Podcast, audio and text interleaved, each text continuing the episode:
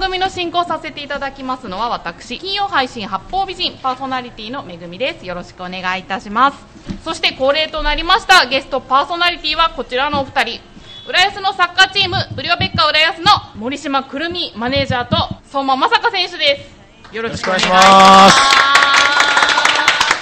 サッカーチームブリオベッカ浦安1989年浦安ジュニアサッカークラブとして設立し後にトップチームとして発足2015年関東一部リーグで優勝地域に愛されるチームを目指しますということで2人とも番組出るのは2回目なのかな二回目です。 2回僕目も二回目です二回目はい私の印象なんですけど相馬選手はちょっとおとなしめな印象があるんですけどどうどうですかいや悲しくはないんですけどねあ大人なんだ、はいわがない。あはい結構みんなにでもチームメイトにはいじられてますそういうキャラクターなんだ、はいああなるほどくるみちゃんはねサッカーより野球が好きと かこれいろんな人から出てますね。靴下ジャイアンツのジャビット君だったらしいですけど去年の4月の話でしょ。前もう2年目ですか。聞いた話ですけどもうそんなことわかんない人今もう全部ないですからね。あそうなんですね全然なねあと車用車壊したとかなんかいろんな噂 がもういろんなとこでつまずがたないように。じゃあブリオベッカの2人ちょっとクイズですズこのはいラジオ局の名前、チョアヘオの意味はご存知でしょうかえっとですね韓国語でしたっけそうですよねあたりあたり、ですうよんうんはい韓国語でどんな意味かちょっとすみませんそこまでは言ってんだ、はい韓国語っていうことは覚えてますああなるほど、は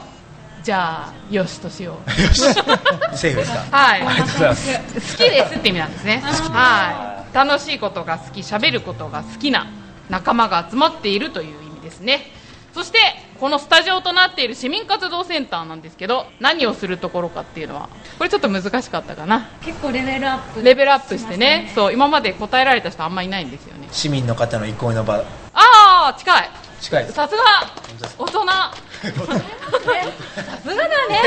相馬選手ね。ざざっくり言うとそうなのかなって思ったんですけど確かね田中貴弘君はねなんて言いました不動産を探すとことか ね公共施設だっつうの名前の通りですね市民活動団体をサポートする施設でして市民活動団体さんのいろんなバックアップをするとこなんですね皆さん覚えてくださいねということで今回のサテライトはこちらの団体さんに来ていただきましたよ NPO 法人文化交流サポート浦安の平野会長と音楽部門の川本理事美術部門の重貞理事ですよろしくお願いいたしますよろしくお願いします。 NPO 法人文化交流サポートのプロフィールをご紹介いたします文化芸術活動を行う人に活動の育成サポートを行い地域の文化芸術の振興を図り広く社会に寄与することを目的とします主な活動は毎月新浦安オリエンタルホテル2階市民ギャラリーで行っている絵画写真工芸手芸等の展示や音楽コンサートなどいろんなことをやられてるんですね、はいそうですね今日はね美術の専門の方と音楽の専門の方もね、それぞれ来ていただいたということで動画の方も配信しておりますので番組お聞きの皆さんは調和用サイトのトップ画面から見れますのでぜひチェックしてみてください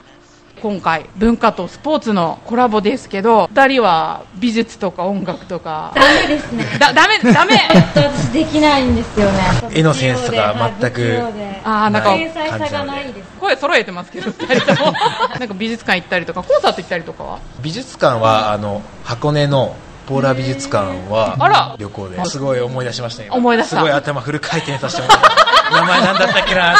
これの森美術館だったかなどっちがあったっけなみたいなあポーラ美術館だったみたいな合ってますかねしげさあんりとますかよねありますかよね。よかったあーくるみちゃんでもコンサートとか行かないの小中は行ってましたね小中は行ってた。どういうコンサート行ってたもう普通に好きな歌手のくるみちゃんの世代だとなんそだれろう。ちょそっと皆さんにご想像にご想 んな感じ像なに隠感せじるようなことじゃないですけど安室ちゃん行ったことありますねあー中学の時友達とクラシックとかは学校の授業でやったかなみたいな。はやりますね音楽の授業と音楽の授業かとかでね。はいじゃあ、こちらの文化交流サポートの皆さんは、まず平野会長は、はい。サッカーチーム、ブリオベッカをやらせてご存知でした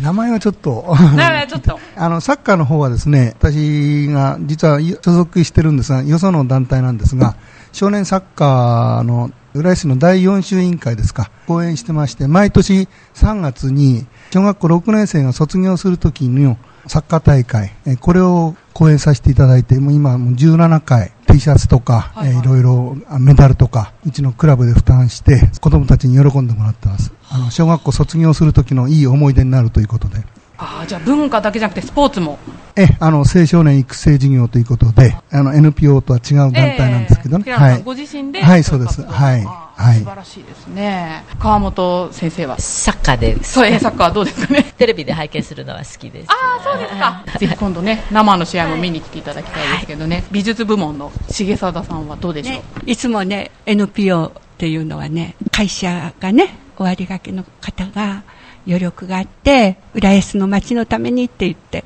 いつも同じような感じの方と接してるので今日はちょっとね若いスポーツの方と接して新鮮な感じはい若さんのパワーを吸い取っていただいて、はい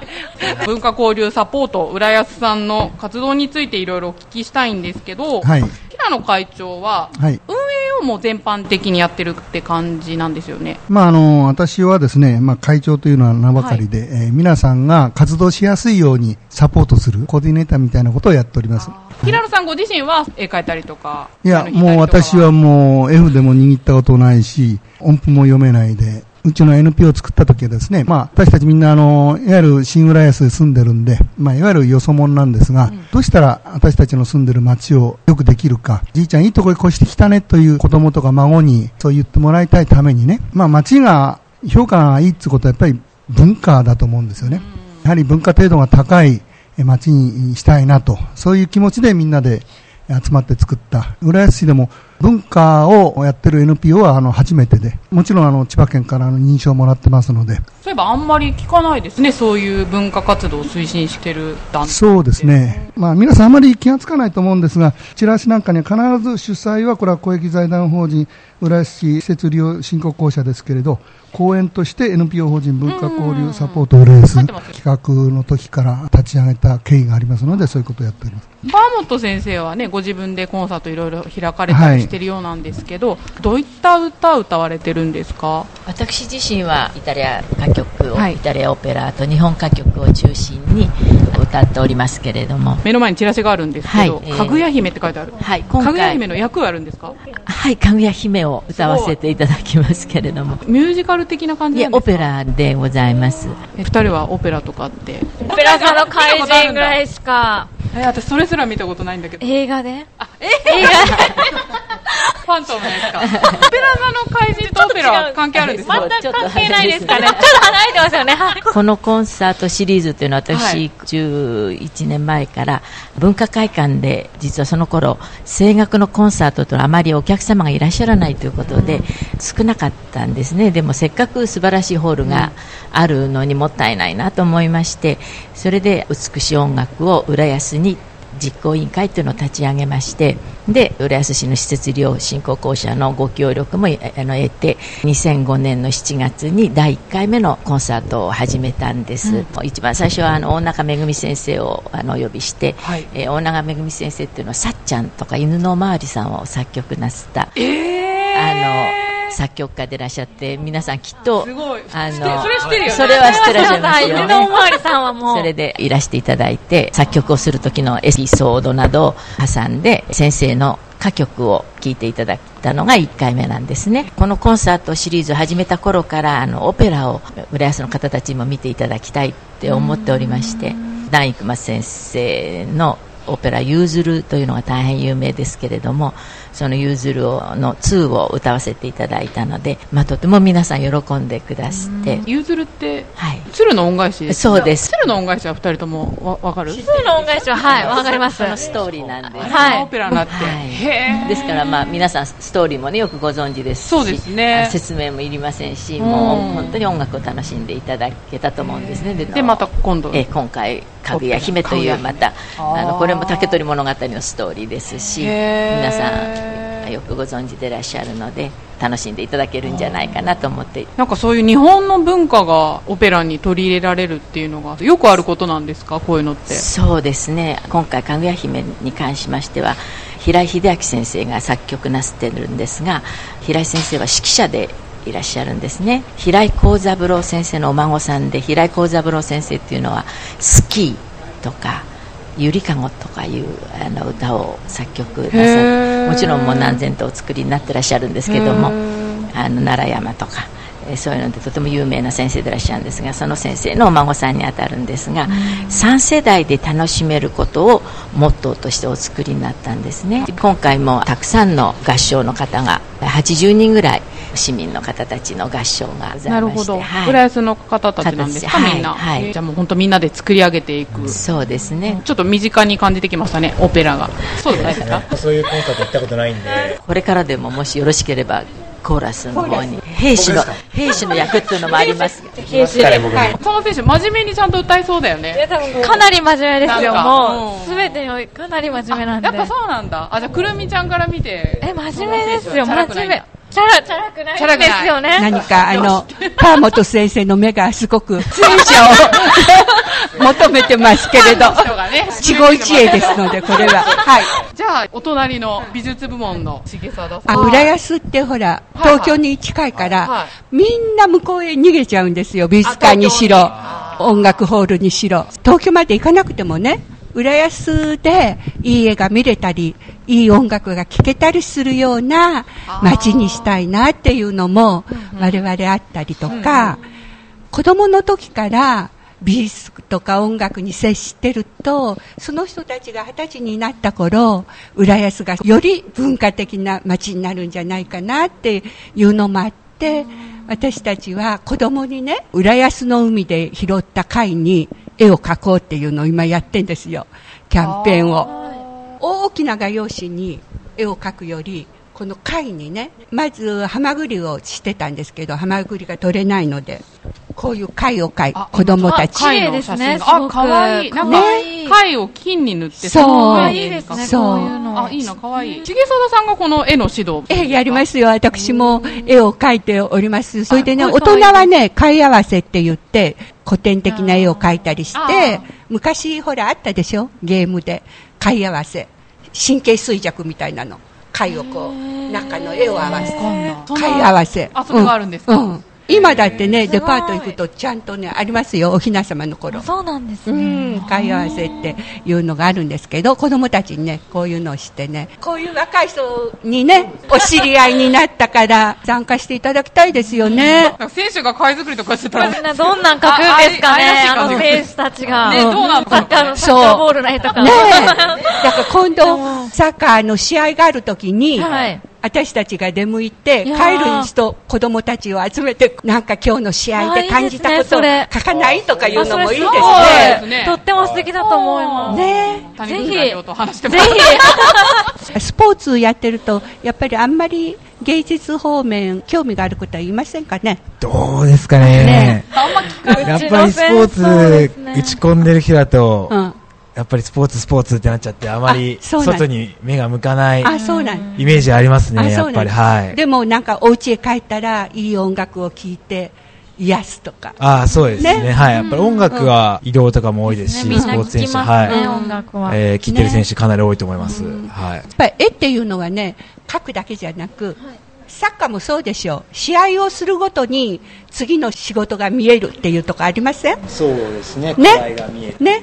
絵もそうなんですよ、発表すると進歩するっていうか、教えてもらうよりか、次が見えるんですよ、で私たちは成人の人には発表の場を提供しようっていうので、年間、浦安市民が200人以上参加してます、よりいい絵になるようにっていうのをサポートしてるわけですよね、ぜひご縁でオペラの方も絵の方もよろわかしりくお願まいししまたす。はい今後の告知、えーかぐや姫というオペラで来年の2月28日日曜日の3時から、えーはい文化会館の大ホールでいたしますオリエンタルホテルの2階で1年に1回チャリティーっていうのをやるんですよ銀座あたりで売りに入ってる絵描きさんなんかもそれからあと手工芸チャリティーを1ヶ月やりますのでお母様にプレゼントする大事ですね。親孝そ行の。ね売り上げの一部を NPO がもらってそういう活動に支援するわけなんですだからそのチャリティーでいいものを見つけてくださって、参加してくださればその文化を高めようっていう、私たちボランティア活動に参加していただいていることになりますので、はいよろしくお願いします文化交流サポート浦安さんのホームページは、調和表のホームページにもリンクしておきますので、興味のある方はぜひこちらをアクセスしていただけたらと思います。ということで、本日の団体は、文化交流サポート浦安の平野会長と音楽部門の川本理事、美術部門の重貞理事でした。どうもありがとうございました。ありがとうございました。続きましては浦安市防犯課が毎月発行する防犯河原湾より防犯情報をお知らせいたしますこのコーナーはブリオベッカン浦安のお二人に紹介していただきます今月は空き巣忍び込みにご注意焼き破りにご用心という情報ですではブリオベッカ浦安のお二人から詳細をお願いしますはい。空き巣忍び込み等4件、平成27年1月からの累計46件、空き巣北境1件、猫ザネ1件、富士見1件、弁天1件、一般住宅では的の焼き破り、住集合住宅では無施錠や合鍵のようなものを用いて侵入されています。侵入に時間がかかると犯行を諦めるので、補助鍵の設置、防犯フィルムの貼り付け、振動を察知して警報を鳴らすアラームなどを活用しましょう。自転車盗難82件平成27年1月からの累計603件発生特に市内3駅浦安駅新浦安駅舞浜駅周辺の駐輪場で被害が多発しています駐輪場等にもともと備え付けられている設備は料金を徴収するためのもので施錠するものではありません確実な施錠二重ロックをお願いしますはいありがとうございます焼き破りっていうね犯罪が怖いですねいよね言葉ですよ初めて聞きまし初めたて聞いたでしょ焼き破り焼き破りま窓焼けるんで すかねなんかね、でも日本での犯行はなかったんだけど、やっぱそういう、捕まるのは外国人って、やっぱり、そうそうそう、なんかあの、いや、笑笑ってる場合じゃないですよね。笑ってる場合じゃない本当こ本れ当被害に遭った人たちは本当笑ってる場合じゃないごめんなさいそうなのねでもちょっと何回聞いても、聞いたことない。いですね。こんな恐ろしい言葉は。そうガラスをバーナーとか、キャラライターとかで焼いて、焼いちゃうプロですねそうだからプロなの。プロですよねそうこれプロプロプロなの、プロなの。プロの仕業焼でくすとよ割ね。れやすくなるんだって、で、音がしないっていねうあちょっと気をつけていただいーて。そうですね。うん侵入に時間がかかると諦めるっていうケースが多いらしいので鍵2つするとかね特にね親元離れてるような子たちはそうですね。ね注意してかな大丈夫ですかね。そうですね。鍵関係ではちょっと僕最近トラブルあったんですけど、そうなんでしょだう。どどうする僕寮に住ましてもらってるんですけど、うんうん部屋の中から鍵かけるタイプで,、うんうんで自分が外に鍵を持ち出さないとダメじゃないですか中鍵かけて、自分の鍵持たないで閉めちゃってオートロックのねやっちゃったんですよ自分やがっちゃったよ鍵持ってると思って外出ちゃって閉めてよしっつったらあれみたいどどうしたその時 なは鍵のトラブル110番に合鍵持ってる人が翌日なら来てくれるっていうあれだったんですけそういうのどもねまあ、今日中にもう開けてもらわないと居場所なくなっちゃうんで居あ所なくなっちゃーまあそういう防一人ぼっちに犯なっちとゃはうんでまた別だからねはいうん防犯とは全く関係ないですよねまあ全く関係ないですねか鍵つながりってことでただの相馬選手のミスっていうねはただのミスですねはい まあそんな話でよかっちたなみんにです1けどね万5000円かかりましそんなかたかるトラブル110番。はいびっくりしました痛いね 4, 品か5品で5000円ぐらい違いますその鍵の種類あそうなんだ4品であってくれって思ったら5品ってやりましたあそれだったら1万円切ってたん1ですけど1万5000円ぐらいでした鍵のトラブルには気をつけてー気をつけましょう気をつけてはいじゃあ、はい谷口代表が登場いたしましたので現在のブリオベッカ浦安の情報をお話ししていただけたらと思いますが、はいではですね、まずは皆さんに嬉しい報告があるかと思いますのでそちらからお願いします、先日ですね地域サッカーリーグ決勝大会という全国のあのサッカーの代表チームが出場する大会で準優勝いたしまして、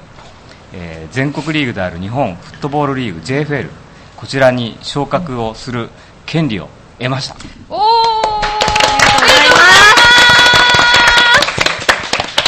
今日はあのひねもすたりの、えっと、お店のママ さんがね、はい、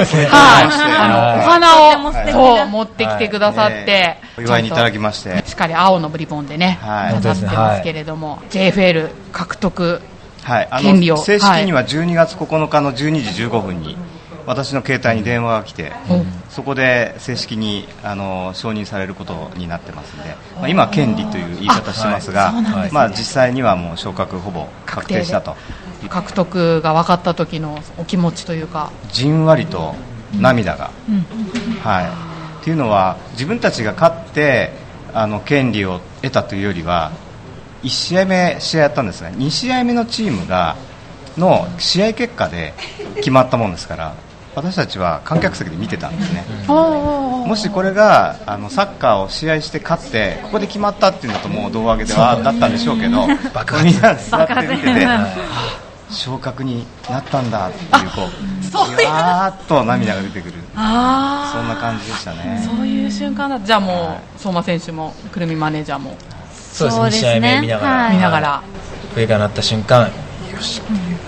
よしみたいなみんなで小さな、みんな小さなガッツポーズをおのおのしてましたね。り、私みたいな。僕はあの津波さんとハグしましたけどねあーファンの皆さんの反応とかってどうだったんでしょうかあの高知県の高知市でやったんですけど、たくさんの方に浦安から来ていただいていて、あーそうですか、はい、当日はサッカーだけじゃなくて卓球の全国大会とか学会とかいろんなものがあってホテルがほとんど取れなかったんですねですからわざわざあの高知から1時間ぐらいかかるようなところが資格いただいて来ていただいたような方もたくさんいらっしゃったと思うんですがでもそうやって遠くに来ていただいても来ていただくと我々アウェーで試合やってあのち新しい知らない土地でやったわけですけどすごくこう皆さんいつも応援していただいている方々の顔を見ると安心するんですよ選手たちも安心して試合に入れたと思うんですねあ相馬選手、アウェーでそういう見慣れた顔があるっていうのはどうなんですか、選手的に。やっぱりいつも応援いただいている方々の顔を見ると、よし、今日もやってやるぞっていう気持ちになりますし、一段とスイッチが入る、選手の、はい、戦うスイッチが入る気はしますけどね。はい今年2月からブリオベッカ浦安という、ね、名前に改名して10ヶ月っていうことですよね。はい、本当目前の目標までたどり着いたわけですけれども振り返ってというか今年一番良かったのは浦安市に陸上競技場できましてここで試合ができたとでこれまでは千葉県内を転々としてたんですけど8試合やって合計1万人の方に来場いただいたんですねこれが本当にあの素晴らしくて応援していただいている方と一体感を持って楽しく試合をして、まあ、勝ったらあの一緒に騒いで負けたら一緒に悲しい思いをしてっていうこの一体感っていうのが浦安で試合できて本当に感じました。相馬選手は今年の1月加入っていうことだったと思うんですけど、はいすごく目まぐるしいこの何ヶ月かだったんじゃないかと思うんですけどそうどうでですすねか、振り返って。僕個人として振り返らせてもらったら本当に一言で言うとあっという間の1年でしたね、はい、くるみちゃんはどうですか私2年目なんですけれども、うんこちらに在籍して1年目よりももう今年の方があっという間でしたね1年間はまあ、その JFL 昇格っていうことで気づいたこととかもう掴んだ自信とか確信とかそういったものってもしあれば選手の立場から僕ですかはい今回、えー地域サッカーリーグ決勝大会高知でやった大会で僕もベンチで入らせてもらって、えー少しですけど、えー出場時間得ることができて気づいたことはやっぱりああいうしびれる舞台でもっと、えープレーしたいっていう自分の欲が、えー出てきましたし、えー来年は JFL というもっと大きな舞台で、えーやらせてもらうので必ず、え2人のフォワードは結構定位置確保してるんですけど、そこに割って入れるぐらいの存在になっていって、えーもっとチームに貢献できればと思ってます。かっこいいですねなん かじゃああの今後のねまあ課題とかいろいろあると思うんですけどじゃあ谷口代表あのサッカーは、まあ、もちろんやってる選手はスポーツやってるんですけども先ほど言いましたように見ていただく方がいらっしゃって一緒にドキドキしたり感動したりっていうことが非常にあのできるスポーツだと思ってるんですね、ですからもっともっと市民の方に楽しんでいただいてまだまだ正直言って認知度低いんですよ、だからこの認知度を上げていってたくさんの方に来場いただいて一緒になってみんなで騒げるような、まあ、大体この間あの1年間やってきて1200人平均入っていただいたんですがまあこれを2000人、3000人に増やしていくとで市民の方と一体感を持ってあの本当にあの楽しく試合をしてみんなに笑顔をあの提供するそんなサッカーを来年もっと目指していきたいなと思いますくるみちゃんはどうですかもう支える立場っていう感じですけどそうですね、はいまあでも支えられてばっかりなので、 もう感謝してますね、皆さんには。選手、スタッフ、ファンの方、はい、本当に感謝してます。くるみちゃんそんなこと言ってますけどじゃあ選手から見ていや本当にくるみの存在がなければ昇格なかったと思いますしいつおーもあのサポートしてもらって、うんうん僕もお地決の大分ラウンドで予選ラウンドなんですけ ど、うんあの帯同メンバーに入ったんですけどあのベンチのメンバーに入ることはできず、うんあのくるみとかの仕事を手伝う立場になったんですけど、うんうん本当にあの手伝ったことはあったんですけど何回か大変だし地味だ地味といえば地味ですし、うん影のねなかなか本当にきついことがあると思うんですけど、それを、まあ、文句一つ言わずやってるくるみを改めて、えー尊敬できました。おー一番働いてるんじゃないですかあそうですか例えば、はい朝9時から練習してるんですが、うん彼女の場合は6時にはもうグラウンドに来てるんですね9時からの練習で6時にグラウンドに来るんですかあそうそうなのえもう総合公演に6人ついてるのそう、そうなんです。はい。あのサッカーの世界って、はい登録だの手続きだの試合の準備だのすごく大変なんですよね、さあ朝早く来てで夜はそれをやってるわけじゃないですかおーもういつ寝てんのって 正直思いま すよ心配選手も本当にみんな心配してます あそうなんだあの4月にはい倒れちゃったんですよあ3月あ3月ですね。はいはいその時にみんなしみみじみありがたさを感じたと思いますそう3週間ぐらい3週間あの時は本当にご迷惑をおかけして、3週間ちょっと、はい、休みをいただきました。ええ偉い。でも頑張れちゃうんですよね。頑張ってる選手を見てると。もうじゃあもう本当頑張ってる選手が もうそう私のそうですね自分のパワーの源みたいなパワーですよね本当に。そうですかあとすご素晴らしいのははい監督すごい怖いでしょ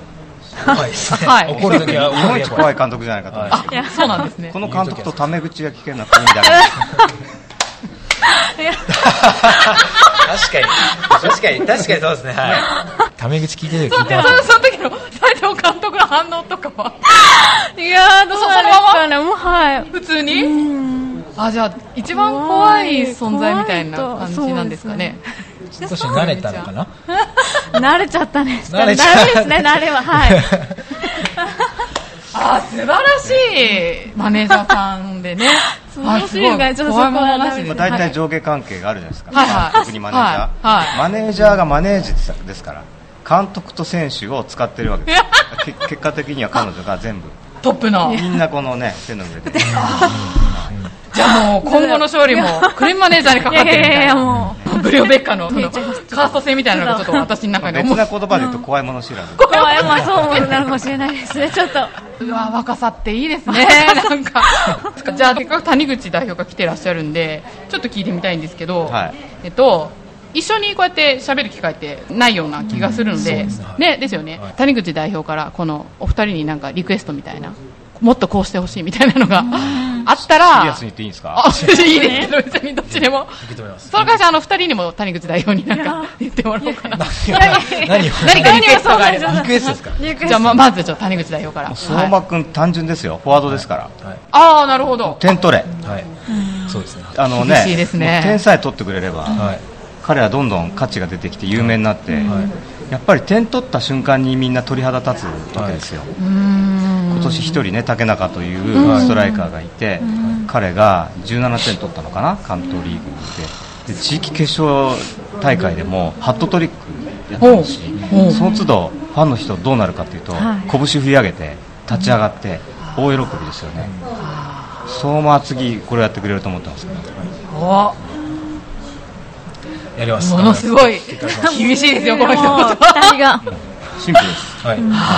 そういう世界ですからねはいそれは分かりますなるほどくるみはあのさっき言いましたけど働きすぎなので早早く寝ろああ確かに睡眠大ね事ですよね。本当お肌に悪そういでかすらね、もう睡ね眠。まだ若いからいいかもしれないけどはい父のね原父の愛がちょっと見えたような感じですね選手からなんかありますかお二人にリクエストってリクエストはま全くないですなないですかはい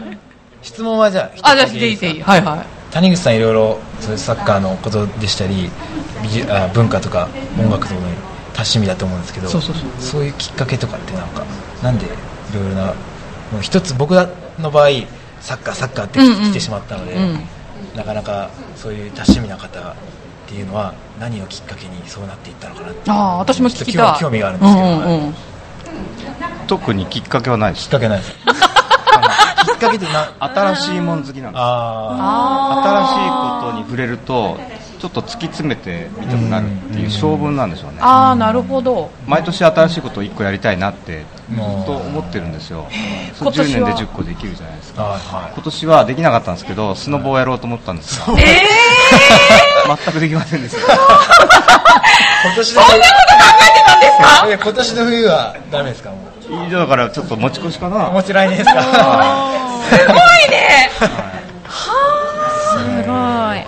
そうだほらギターとかねはいいろいろやってるからで美味しいものもよく知ってるし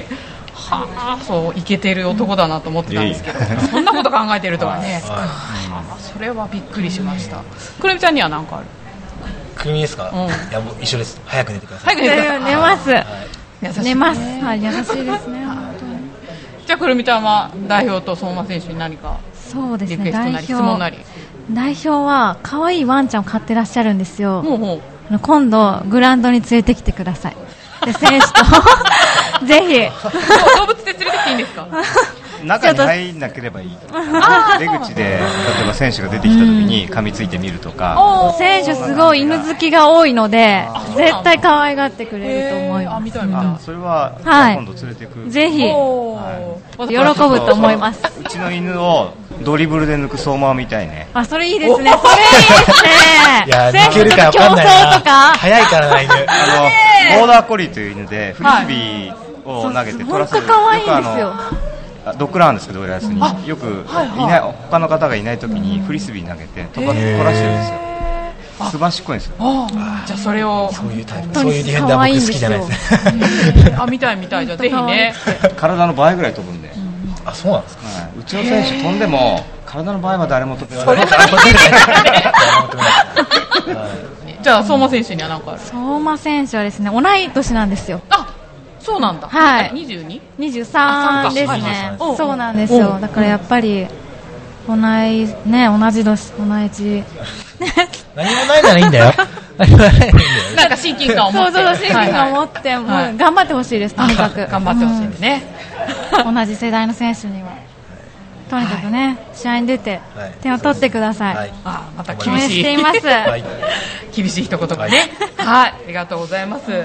ゃあ最後に、えー、と番組を聞いている皆さんに一言をじゃあ谷口代表からお願いしますはい、あの繰り返しますがサッカー見ると本当に楽しくてワクワクしてこのチームの良さはワクワクするサッカーを目指していますですのでぜひ会場に足を運んでいただいて楽しんでいただければなと思いますはい、ありがとうございました。町子浦安さん、この辺でお開きにしたいと思います。お相手は私めぐみとゲストパーソナリティでブリオベッカ浦安のははいい、、森島くるみです。相馬まさかです代表の谷口ですはい、どうもありがとうございました。ありがとうございましたの街には人の数だけ束ねられた太いロープがある今ほどけかけていた絆が空高くつながってゆくよ希望の道へと共に歩こうよ輝く僕らの明日の